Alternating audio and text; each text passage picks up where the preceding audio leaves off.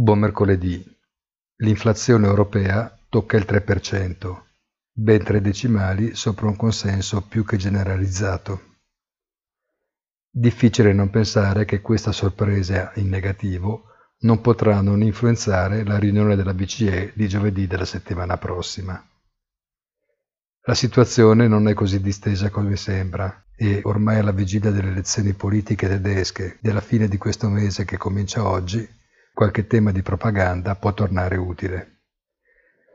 Non è un mistero che i tassi negativi e un'inflazione in crescita sono argomenti di facile presa sull'elettorato, che si dimentica o finge di non sapere quanto la Germania abbia tratto vantaggio in questi anni dalla politica monetaria della BCE.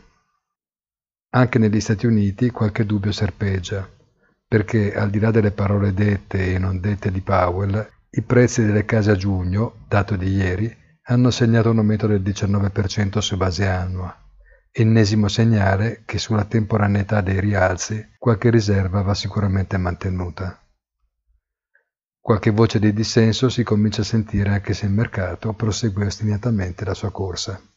Buona giornata e come sempre appuntamento sul sito easy-finance.it.